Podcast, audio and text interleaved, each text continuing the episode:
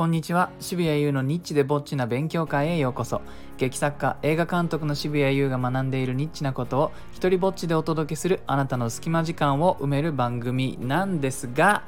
えー、皆さんお待たせしました、えー、また事件が起きました。いやーあのね僕のこのチャンネルのリスナーの皆さんなら覚えているであろう記憶に新しいえー、ナンバー73ポスター事件の彼が俳優の N さんが帰ってきました。よっ待ってました、えー、題して字幕事件を今日はお届けしたいと思います。えっ、とですね、簡単におさらいしますとですね、えー、王さんという監督と僕がですね、共同監督を務めて、この N さんという方が、えー、主演とプロデュースをしている短編映画をね、まあ、一緒に作ったわけなんですけれども、これのですね、まあそのポスターにまつわる事件をこの N さんが起こした。これ気になる方はね、是非この放送の後にナンバー73ポスター事件、ポスター事件をチェックしてください。このね、この放送も2倍ぐらい楽しめると思います。その N さんの大冒険はですね、その後も続いてまして、でね、いろいろ本当に放送、そうだな、番組2回分ぐらいは軽くやらかしてくれてるんですけれども、まあ、そんなに何度も N さんのことをここでね、話すのもやっぱりちょっと心が痛む、まあそんなに痛まないですけども、痛む、うん、まあそんなに出してもなと思ったんで、まあ2回分ぐらいはスキップしてたんですよ。だけれどもねまたちょっとこれは事件だなっていうかことが起きたのでね、えー、お話しします、まあ、今ですねその海外の映画祭に応募する準備をしているわけですねその N さんが、まあ、なんせ一応名前はねプロデューサーの名前もついてるのでね、えー、で海外の映画祭に出すためには何しろ日本語の映画なので字幕をつける必要がありますね。で皆さん思い出してください N さん。ポスター1個作るのにスタート地点何だったでしょうか？彼が我々のグループ LINE に送ってきたあの質問。ポスターって何ですかと？ポスターはどのように使うんですかと？聞いてくる彼でしたね、えー、ポスターのスタート地点がそこだとするとですよ皆さん、えー、字幕制作がスムーズにいくと思いますか？はい、その通りです。これもね、難航しております。大冒険でございます。でね、あの、前回もね、言いましたけど、N さんもこのラジオ聞いてくれているので、一応今回も謝っておきます。N さん、ごめんね。また君はここでネタにされてしまっているが、それだけのことはやらかしているよとお断りした上で、えー、続きをお話ししておきましたいと思います。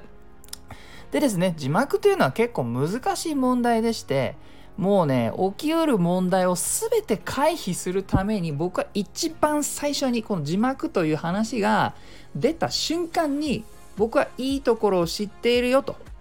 ちょっと高いけれども後輩がやっていて僕は自分の映画の時に僕はなんとバイリンガルで自分が英語で書けるのにそこに一回下役を発注して自分がちょっと直すというやり方をやっているよ。結果的にちょっと高いけれども早いからそこに頼んだ方がと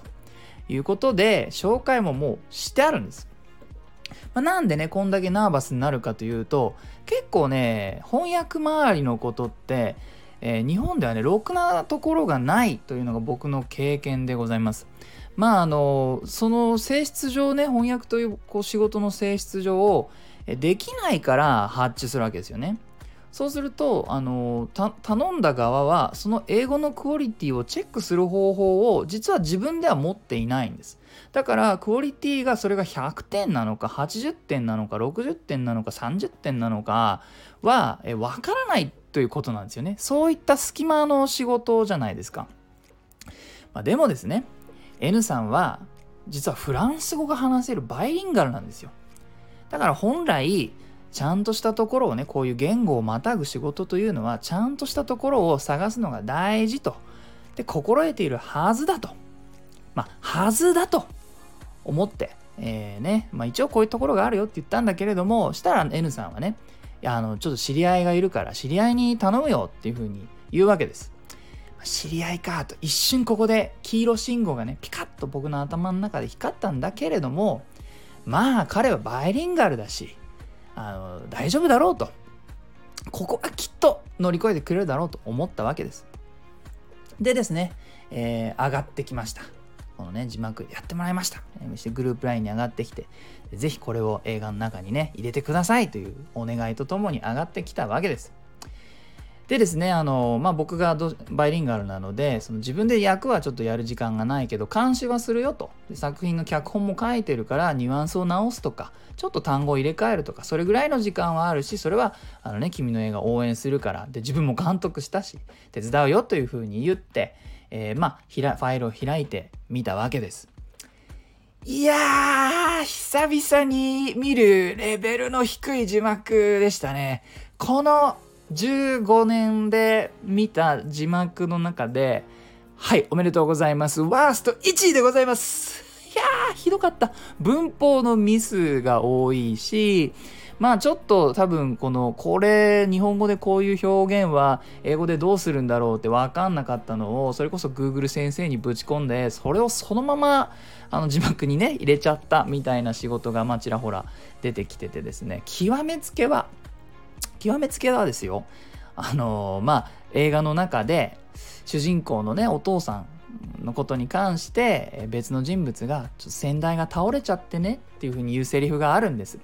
でその先代が倒れてしまったというところの、えー、字幕その翻訳が「His father passed away」って書かれてたんですよ。これね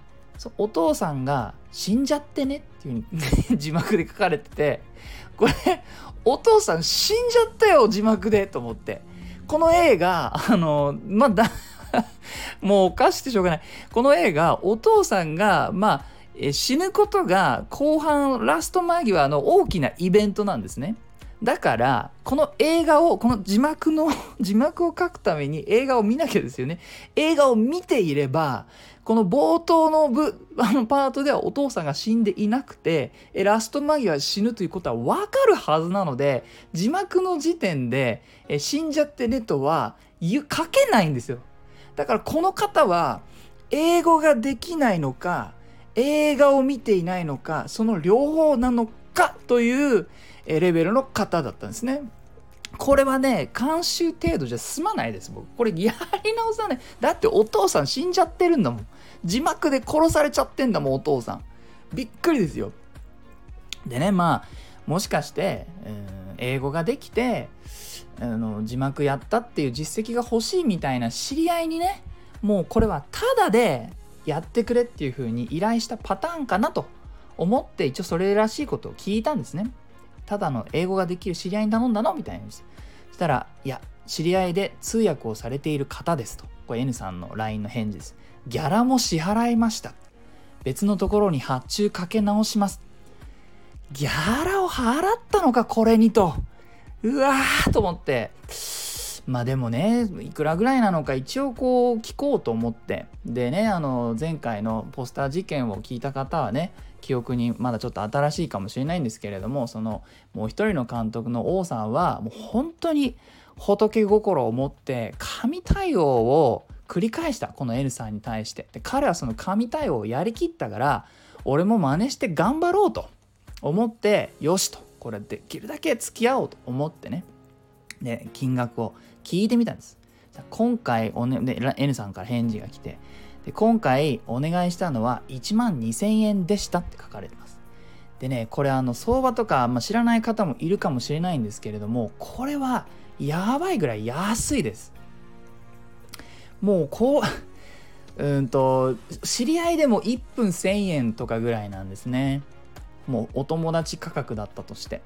えー、で、このに映画は22分ちょいなので、えっ、と、まあ、あの必ずしも喋っているところが全部じゃなかったとしてもフル尺でそれかける1000円とかでやってもらったりするってことは稀にあります友達だったとしても。でも1500円とか2000円ぐらいが、うん、相場でも安い方でもそれぐらいなのでまあ45万ぐらい払ってても本当は不思議じゃないところを1万2000円なんです。だからこの時点でだいぶやばいっていうふうに、えー、まあ、思ってそんな感じの発注を繰り返してやってては、これは問題が続いちゃうので、どうしようかなと思っていたうちに、えっと、追加で LINE が来まして、まあ、英語の修正という形で、1万5000円くらいでお願いできないか探してみようと思っています。学習せまあ、千鳥風に言うとそういうことです。学習せえー、3000円増やしたところでですね、きっとそんなにレベル変わんない。気づこうぜ。1万2000円ドブに捨てたんだったら、そこで学ぶチャンス。あこれぐらいのお値段だとどうやら字幕でお父さん殺されちゃうんだと気づいたら普通ですね、えー、もうちょっとちゃんとしたところにあの発注しないとやばいというふうに思うんですけれどもいやどうだろうね。3000円増やしたぐらいじゃきっとまたお父さんが殺されてしまうと僕は思います。えー、そしてですねついに僕はあの王さんにはなれませんでした。仏心はあもうほとんど30分持たずに、えー、消えてしまった。きっと最初から僕にはなかったんだと思うんですね。それに返した僕の返事はこんな感じです。それを世間一般的に安かろう悪かろうと言います。ラジオのネタをありがとう。と言って私はこの会話から離脱させていただきました、えー、思うのはですねなぜわざわざチャンスを逃しに行くのかということです。これは N さんの40何年の人生の中で初めてプロデュースをして主演をする映画ですよ。これは勝負どころです。なぜその勝負どころの映画の字幕をちゃんとやろうと思えないのか。これってあの映画祭でね字幕がいまいちだから落とされちゃうっていう可能性が十分あるわけですよね。だから10万かけたって全然安い下手したら字幕のせいでスタートラインにすら立てない可能性があるわけです、えー、N さんお願いです相場を調べてねギリギリの範囲でもいいからなるべくいいところに出して字幕をちゃんとしたものをつけてもらいましょう。じゃないとあなたの映画のために頑張ったスタッフやね皆さんキャストの皆さんに最終的には失礼なことになってしまいますよと。えー、最後にお知らせです。月に3回、モノローグゼミナール、略してモノゼミというオンライン脚本勉強会を教えています。俳優を目指している方は、脚本の読解力がアップし、物書きの方は魅力的なセリフの書き方が身につき、人前で話す方は聞き手の注意を維持するテクニックが学べます。そして何よりも言葉に対する興味や愛情が増えると思います。えー、詳細は概要欄をチェック。あなたの目標達成のお役に立てたら幸いです。えー、いいなと思ったらハートマークをタップしてください。Twitter もやってるので、よかったらそちらもフォローしてください。許可も上演料もいらない日本初の一人芝居コレクション、モノローグ集穴は Amazon で好評発売中です。サイン本が欲しいよという方は僕のオンラインショップ、渋々屋をチェックしてください。では、渋谷優でした。